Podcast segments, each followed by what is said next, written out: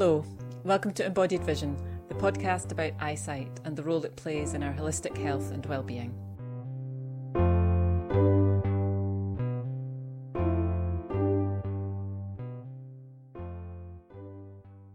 So I have with me today uh, Nina Hutchings.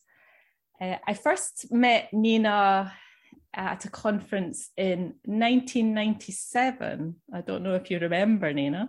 Wow. oh um, uh, when I was first encountering the natural vision world uh-huh. uh, and was very overwhelmed by it all. Mm. Um, and I remember uh, meeting uh, Nina Hutchings and your colleague Brigitte Cavadias. Yeah. Uh, and I was I was with my teacher, uh, Aileen Whiteford, uh, and um, Margaret Montgomery was there as well. And anyway, we could list lots of uh, lots of teachers who were there. But I do remember meeting you there. That was at the lodge. What is it? What was it called? It was in Karlsruhe. Oh yeah, Germany. Okay, yes, yeah. yes, yes, yes, yes, yes. Okay. Yeah. Wow, that was, was a long time ago. Yeah. So, so, and we have met um, kind of intermittently over the decades at conferences. And yeah. I remember doing a workshop with you at the British Natural Eyesight Conference in London. On movement. Yes, exactly. Right. Yeah. Exactly. On movement. And yeah. that um, was my first uh, kind of glimpse into your teaching. Yeah. Yeah. Um, uh, so mm. it's it's very nice to yeah. to have you here today for us to just chat a bit more about your work. Uh, um, yeah. and that's partly since I first met you, I have uh, I've trained as well in uh, in doing the natural eyesight work. Um, were you were you uh, uh, in training at the time? No, I was. I at the time I was. I'd started working with my own vision, okay. and I was a research a research right. student. I was doing a degree, a research degree into that. holistic vision work. That's right. I so I was more on the more on the academic side of it then. Yeah. And then I've since moved more into the practical mm-hmm, mm-hmm, mm-hmm, and actually teaching and, and yeah being people. So how how did you get into the work, Nina? What I um? Well, through my own vision, which I think is what happens to most of us, is that our vision kind of deteriorates or changes, and we think, "Oh my God, you know, what am I going to do about this?" And I had um, heard about um, natural vision improvement through uh, documents that a friend had given to me years before. Um, and so when I began to have presbyopia, I uh, can can you.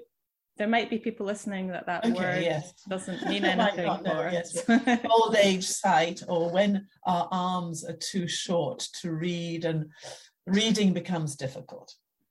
And that happened after um, uh, the birth of my son. About two years afterwards, I noticed that I couldn't read, I couldn't accommodate near, it was difficult. I was getting tired. So I went to an ophthalmologist who said, Oh, well, you've got, you know, the usual what, presbyopia. Uh, you'll need glasses, of course. And so I had forgotten about all this, you know, the natural vision improvement. Um, so I went and looked for glasses, but I couldn't. I couldn't decide. It was in, interesting. I just was walking around thinking I can't possibly wear these. Um, and I said, well, I'll come back another day. And then, you know, the light bulb goes on. And oh yes, I remember those papers. Anyway, so I eventually um, looked for a teacher once, once I'd read about the Bates method and got back into my papers and said, oh, this is interesting because I'd practiced beforehand. And I uh, eventually contacted Brigitte Cavadias, who's, um, as I live in France, and who's about an hour away from me. And I worked with her for two years and sorted out my old age sight, my reading. And I was so impressed that I decided to do the training in London with Peter Mansfield and Margaret at the time. Uh, and I did that, and it was a two year um, training. So that's with uh, Margaret Montgomery. And that and was Peter. with Peter, Ma- uh, Margaret, and there was Ajay as well. Mm-hmm. They were the, the, the, the training faculty. And so that was really a, a- amazing. And so from then I began to, to, to teach here in France and explore. And it comes back to movement because I began in dance. I, uh, I, I, I was I did ballet. I was at ballet school um, through my school years, and I stopped ballet. I'd done yoga and other movement, but this was coming back to movement. It's like a circle. So uh, at the beginning, yes, I was very involved with it, and I was fascinated by what happens to vision. What does vision include? And realizing it's not just eyes, and that there's the brain, and then there's the mind, and then there's the body. And it was, it just became like a new world for me. Um, and then there's the emotional, because uh, when I began to teach, I was taken aback by people's reactions to to an exercise or to palming to relaxation or to movement and suddenly you know expressing an emotion or bursting into tears or Mm-hmm.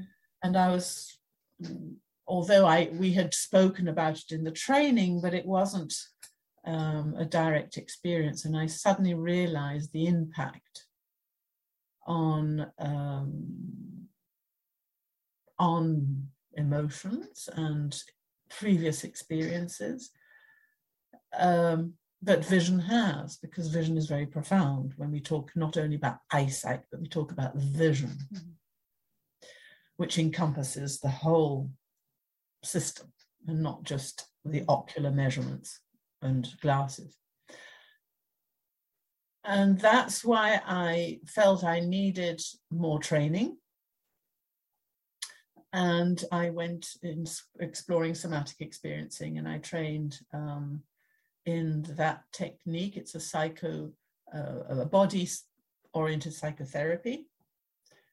And I found so many links in that uh, approach to vision because we're talking about trauma and somatic experiencing and uh, post um, stress, post traumatic stress, and there's always orientation that's affected when you work with trauma. There's orientation. So, what's orientation?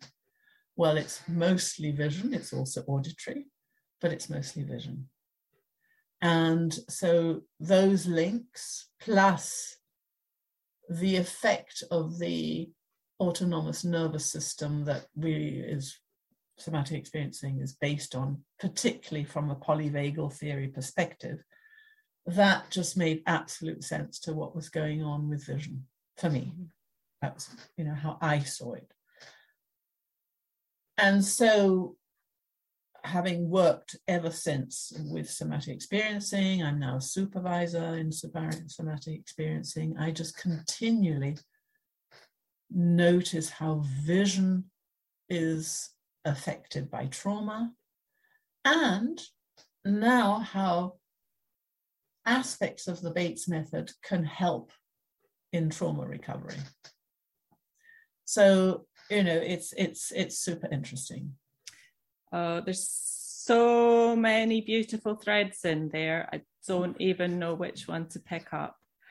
I just like well the the the resonance with the that I have personally with um with movement uh, in a sense of also a kind of broader movement when you said dance and and I, I I didn't know that you're you had a dance background as well and um because I've I've only recently discovered dance. I mean, I always enjoyed like clubbing dancing, but I'd never had yeah. like dance classes. Yeah. Um, and so, uh, but recently I've um, come in through the world of contact improvisation into yeah. kind of uh, somatic based dance practices, um, which always, always, always help my vision. My eyesight is always so much better after a class than it was at the beginning, and that just is continual.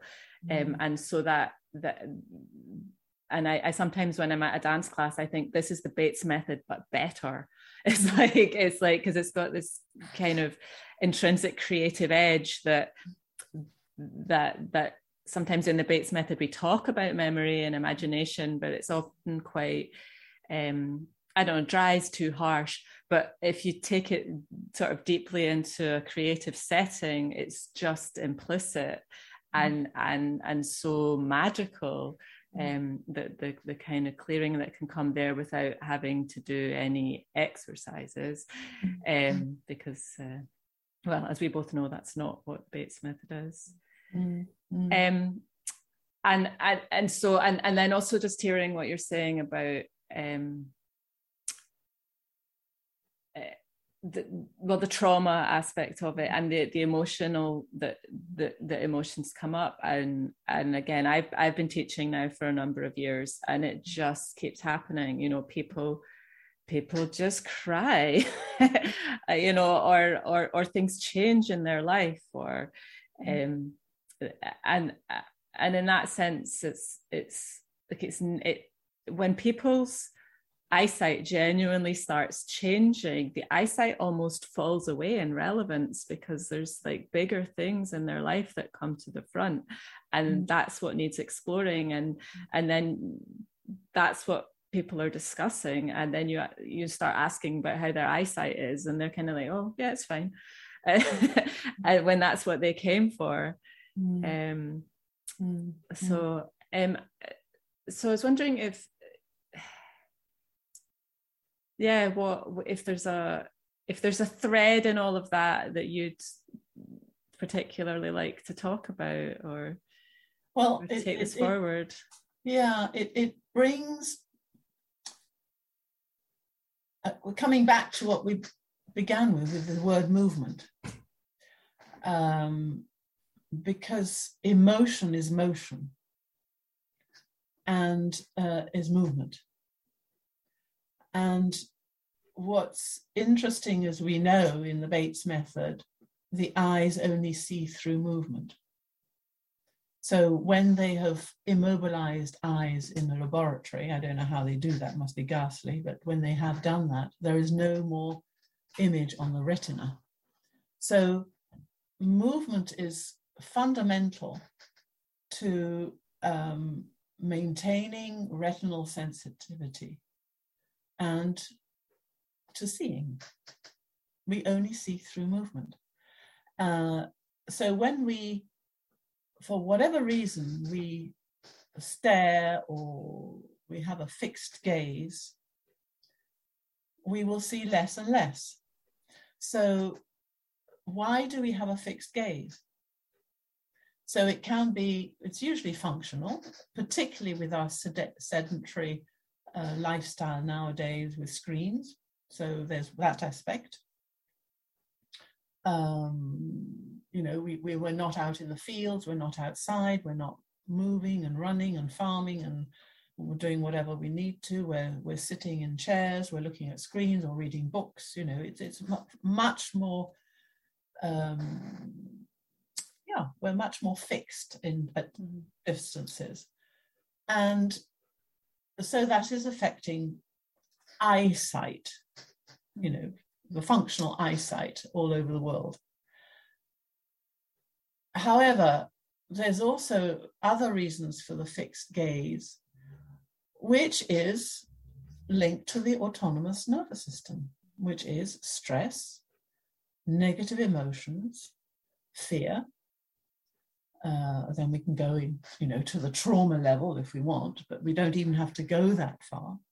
You know, you know when you when you first said fixed gaze there, the thing that that came to mind for me is almost like this fixed gaze of eh, of the the kind of media narrative that we mostly live in and so it's like this idea of that there's only one news story at a time and that you sort of stick to it. so it almost feels like the last few years it's gone well in, in the uk at least it's sort of gone brexit covid mm. war in ukraine as the one story and obviously all the other stories are happening and there's syria and there's you know things happening all around the world that that that are there but are not are not brought to the front mm-hmm. and and for me these these concepts these these concepts of vision and seeing and how we process things and how we process things in a healthy way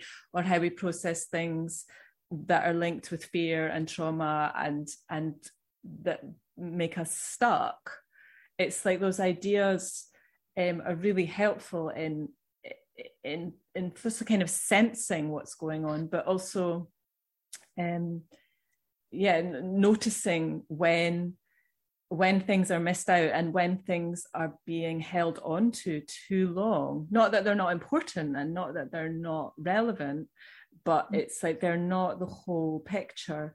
And it, it sort of brings i feel like what you're saying brings us also into this really for me key concept of center and and periphery. Absolutely. That's what i was going to yeah exactly exactly you're quite uh, you know i absolutely agree with you. It's absolutely fundamental that we for me society in a society level we are in tunnel vision and there is less and less peripheral vision.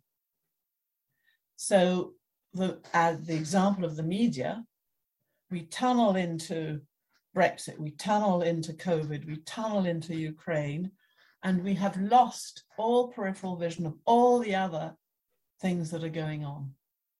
Exactly. I quite agree with you. It's it's and it's fascinating this relationship between central and peripheral vision, which is something that I'm passionate about. I see it in character structures, those who are more in tunnel vision, those who are only in peripheral. And how that in, you know uh, impacts on behavior and way the way we function and our habits and visual habits as well. But it's also enormous this relationship between center and peripheral. It's not just vision. It's society. It's connection.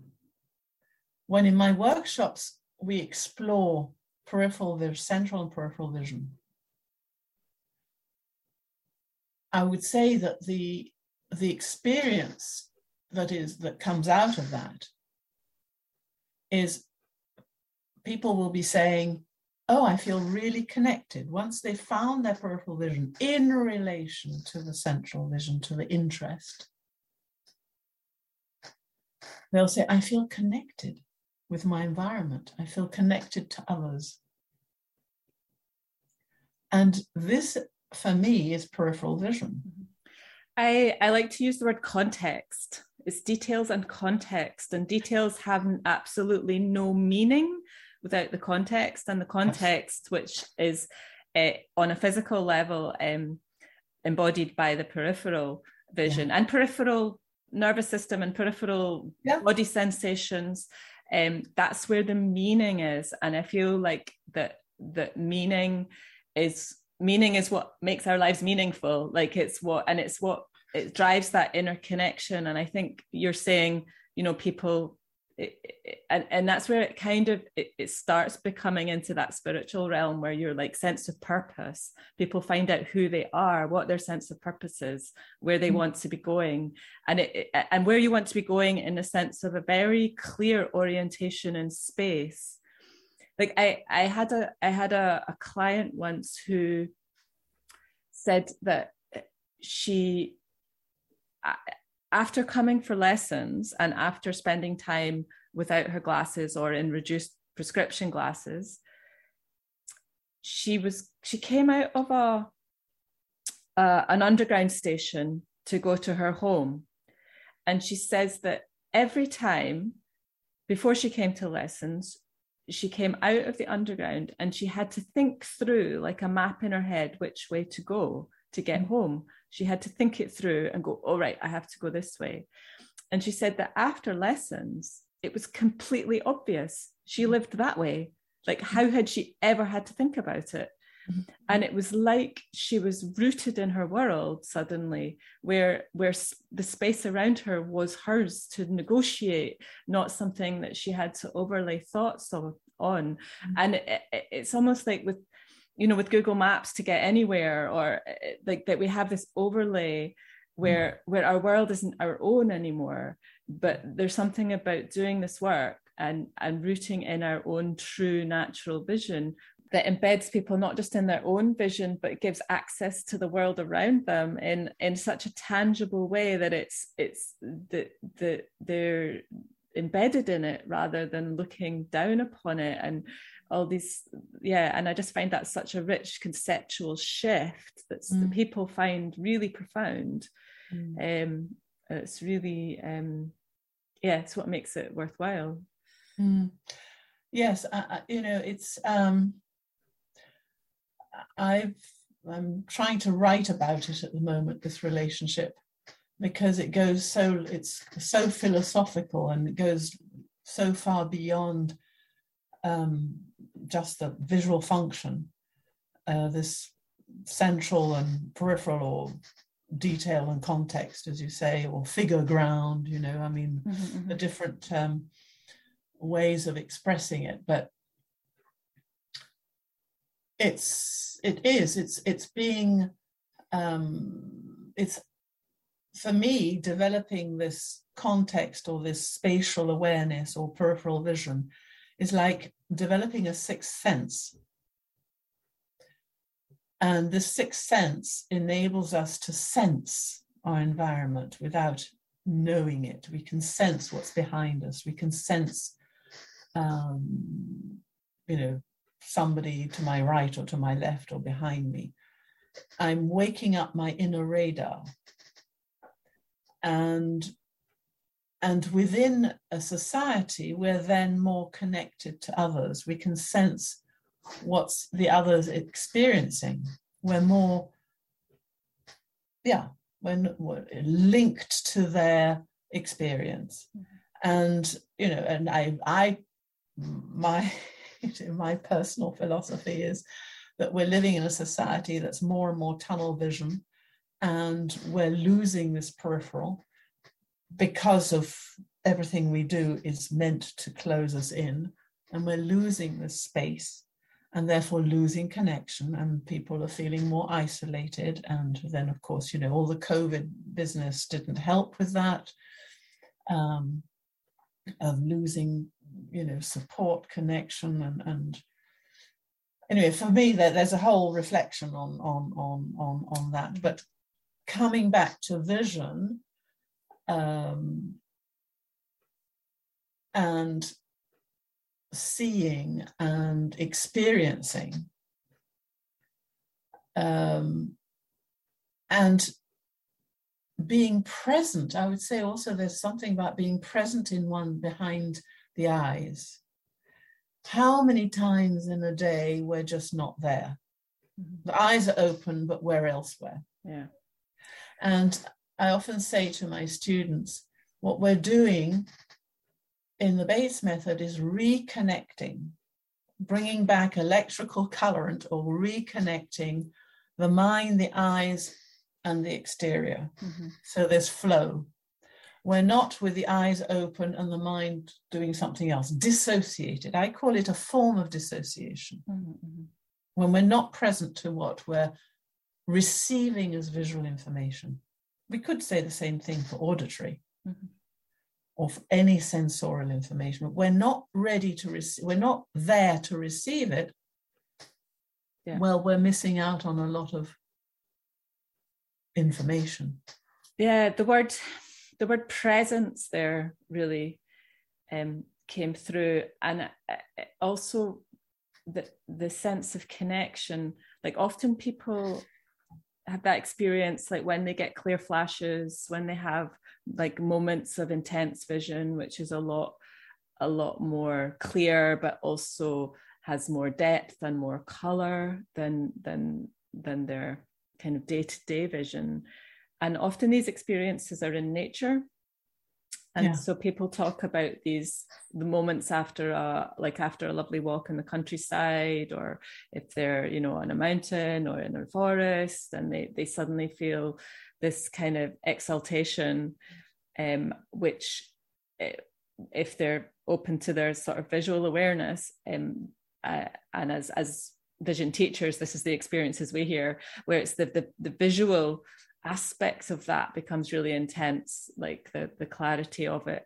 Um, and then the in the kind of uh, time of ecological crisis that we're in those those moments uh, you, you talk about connection in relation to other human beings but i think there's also scope for this in in terms of connection um, with with kind of all forms of life on the planet. And and that that that that in a sense that like waking up I suppose for me in terms of this the, the the the eyesight work like working on your eyesight has has implications on all these levels. Yeah um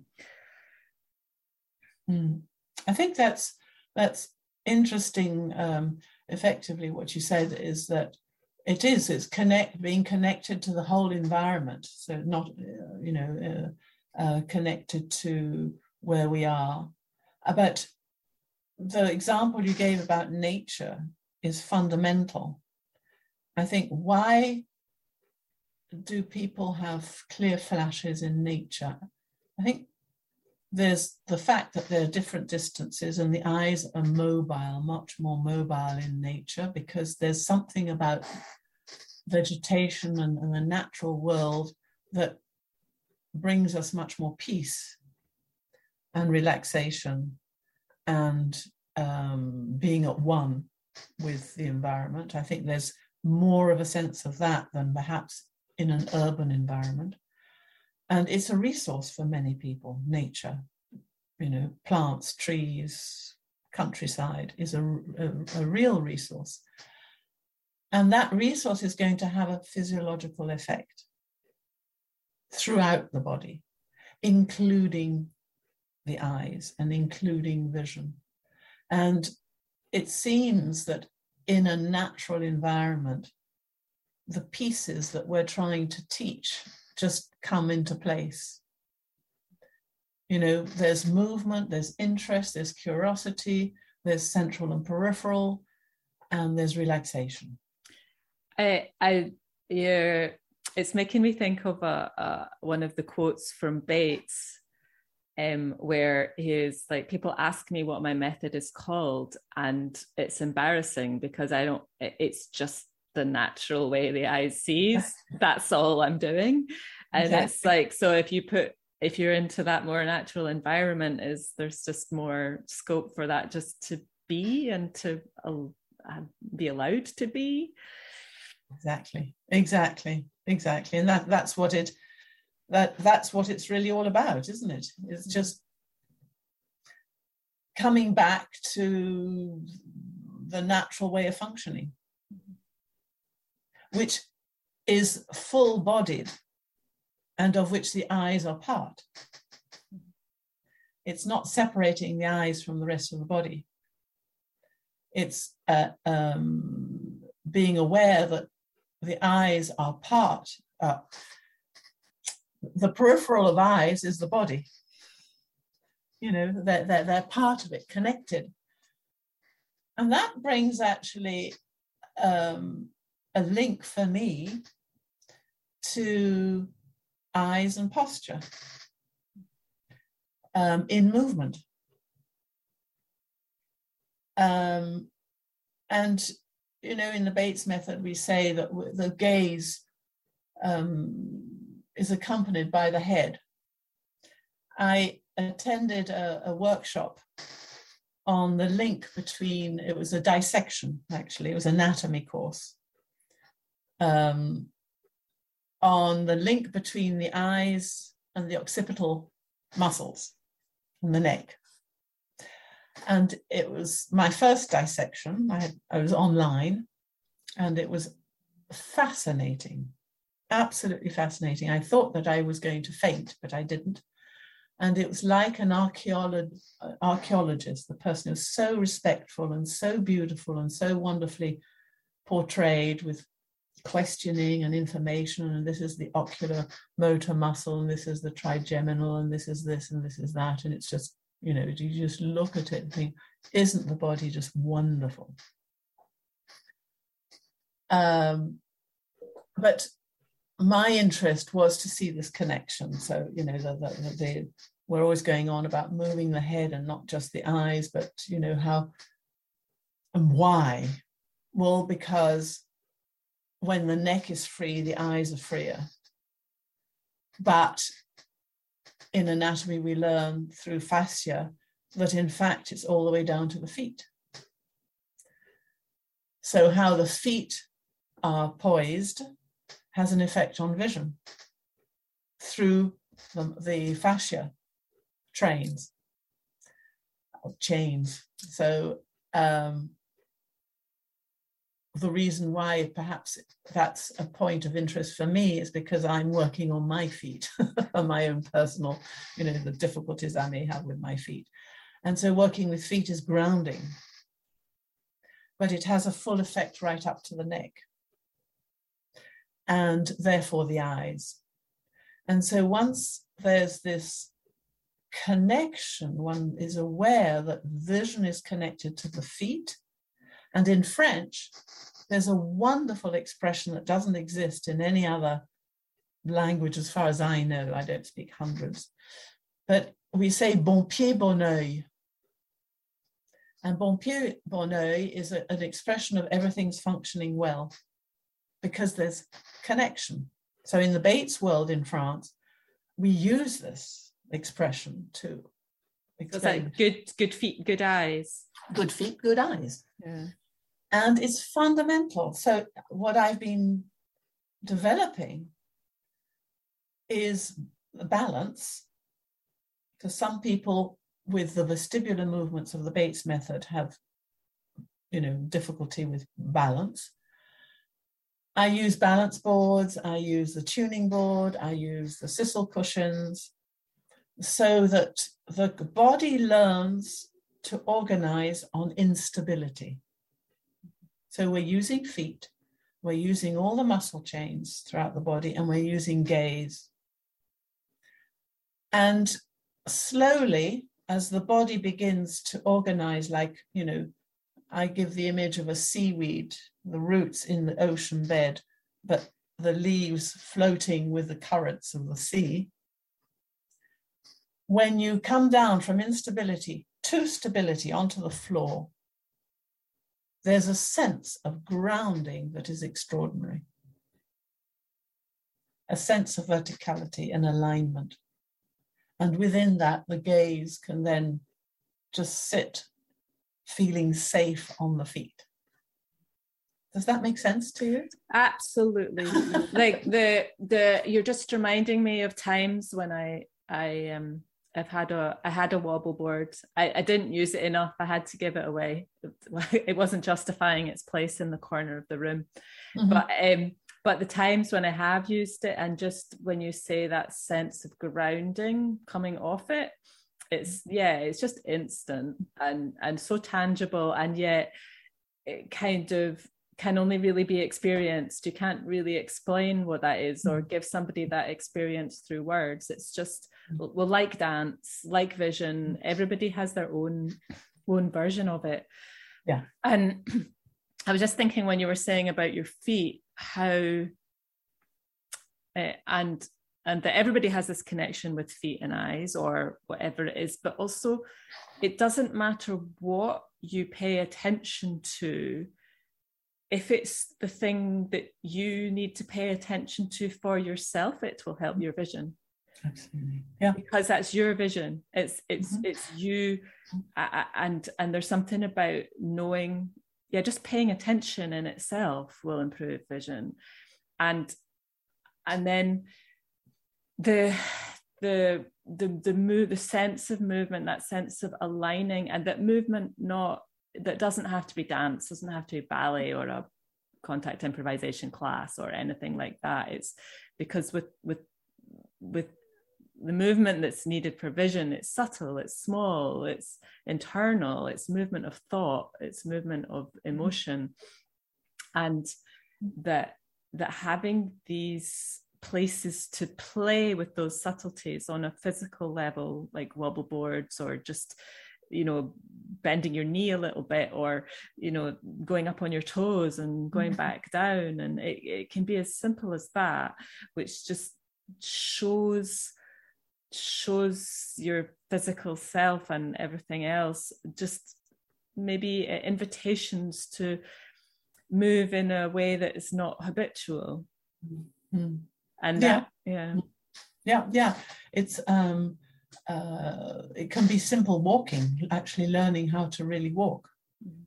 without carrying backpacks and handbags and shopping things and you know how how when we get into the flow of walking, the body organizes itself in an alternate way and the feet just roll and and it's it's it's it's super interesting. And then the eyes are free to and with walking is the optic flow also in that sense um uh, not just a sense but when it, it's almost like a physical need mm-hmm. of having that sense of motion at either side mm-hmm. um, mm-hmm. and and that's something which is so profoundly different with and without glasses yeah.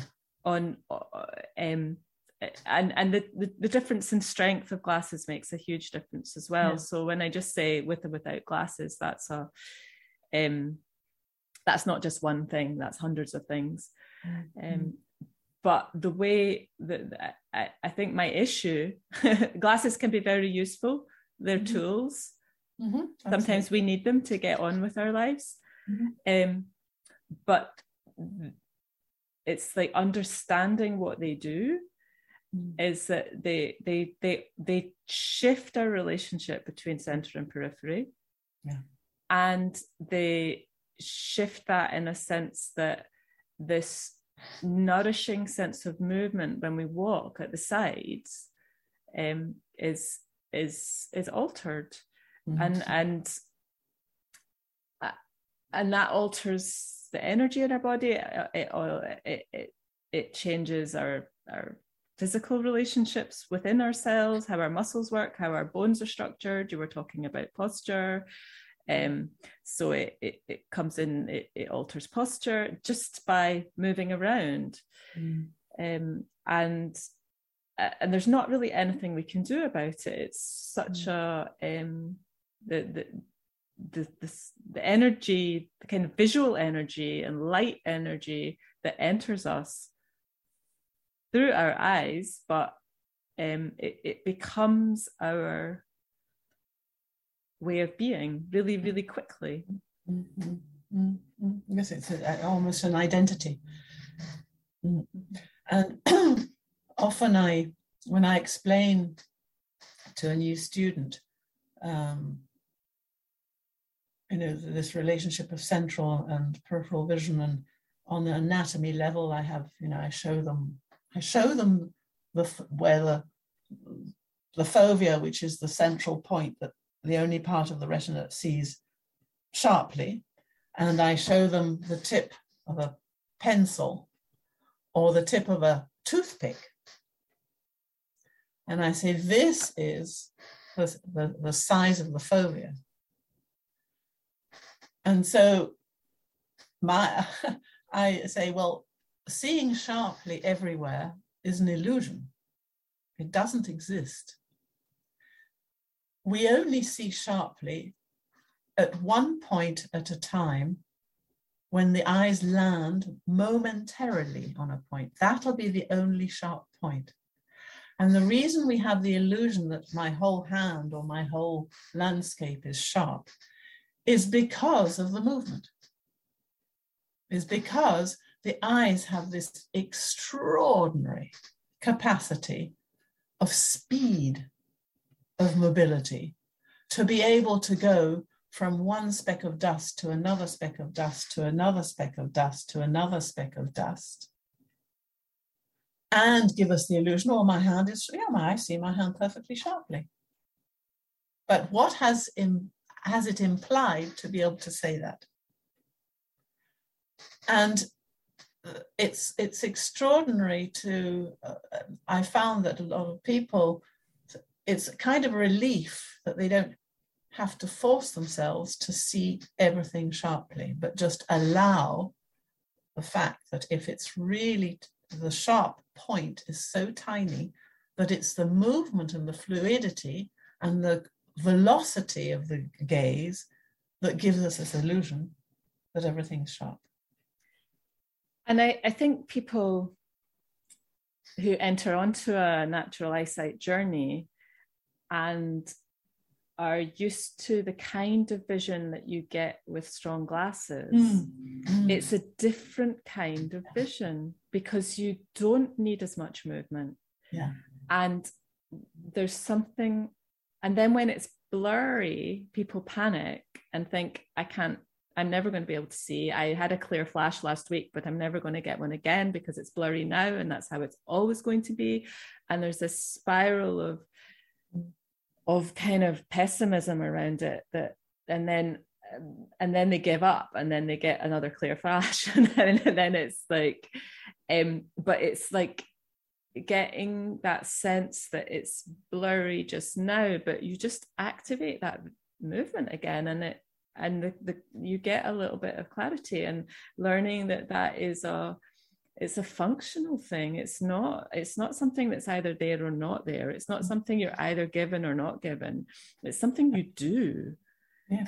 And and but you don't do it by doing you do it by being um uh, on on a sort of subtler level. And and uh, yeah just the, the the and and also that you know and people it's like the balancing thing like like that sense of groundedness it's only really something that can be experienced. Mm. it's really hard to transmit yeah. um through books through zoom through i mean yeah. it's possible but it's it's it's pra- and it takes practice and it's uh, a kind of learned or relearned experience. Yes uh, when you say practice yes it's repetition isn't it? We um, as children, you know, as babies, we learn uh, movement develops through repetition throughout, you know, the, the first year of development of a child and until the, until the child ends up vertical. So it's it's this question of repetition, which is often difficult for adults to um, want to repeat. They kind of say, well, uh, it gets boring. So my take on that is I explain that, well, when a, a, a baby is creeping and crawling and starts pulling itself up to be able to stand up and then falls and repeats that process, it's not saying, I have to do my exercises today, nor are the parents saying, oh, now you must do your exercises. What, what is motivating the baby to pull itself up and fall and repeat that a thousand times. And this is how I also explain about not going into the exercise um, mental state is we repeat but each repetition is a new experience because the first time we do something that's one experience the second time it's already a different experience by the 10th time, it's again a different experience. And by the 500th time, it's again a different experience because we've had, we've done it 500 times before. And it's the same for a, a baby, but eventually it's for, stood up, fallen, stood up, fallen, stood up, fallen. Why? Through curiosity of being, when I'm up there, I see further and more. And it's motivating and it's interesting. And eventually, the body has organized itself to be able to balance in a vertical position on the feet. and the baby stands up. Mm-hmm. But it has required repetition to get there. Mm-hmm. And I think, well, I see kind of two threads in that. One is the the interest is so key that yeah. that that that doing things that repeating things if you're doing it from the point of view of oh i must get my exercises done is just so counterproductive Absolutely. and awful yeah. Um, yeah. but there's something about as adults having a sense of ritual and practice mm-hmm. which is really grounding and supportive mm. and and that yes we need to do new things and we need to make it interesting and we need to have twists on it and only be doing what is truly motivating us mm. um, um, but sometimes the hesitation to bring in a practice mm. um, is something to be worked with mm. and and it's a real balancing act between putting in some structure and allowing things to be free form it feels like a kind of walking in that line again the, between things or like center periphery or balancing mm-hmm. structure with with mm-hmm. kind of dynamic creativity and mm-hmm. you know and sleep and wake and night and dark and sorry night and dark the darkness with the light and and so it's like palming and sunning and eh, that that that there's these kind of dichotomies that aren't really that can be seen as um in opposition, but it's not. It's a kind of yin yang dance that that that creates the magic. It's the polarities that we need, and that again is is as I was saying is changing direction. When we sway, we change direction, or if we do the long swing, we change direction, or if we do the optic swing, we change direction. And it's always going from one to another, as you said, night, day, um, you know, uh, light, dark, um, hot, cold. We live in these polarities and we need them. We need one, we need action, and we need rest.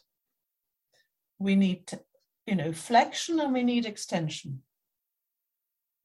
We need near and we need far. Mm-hmm um grief know, yeah and I, I just think on the emotional level like that grief and joy and how often like there's something about a, a kind of murky gray in between that has doesn't have those polarities which is what um mm.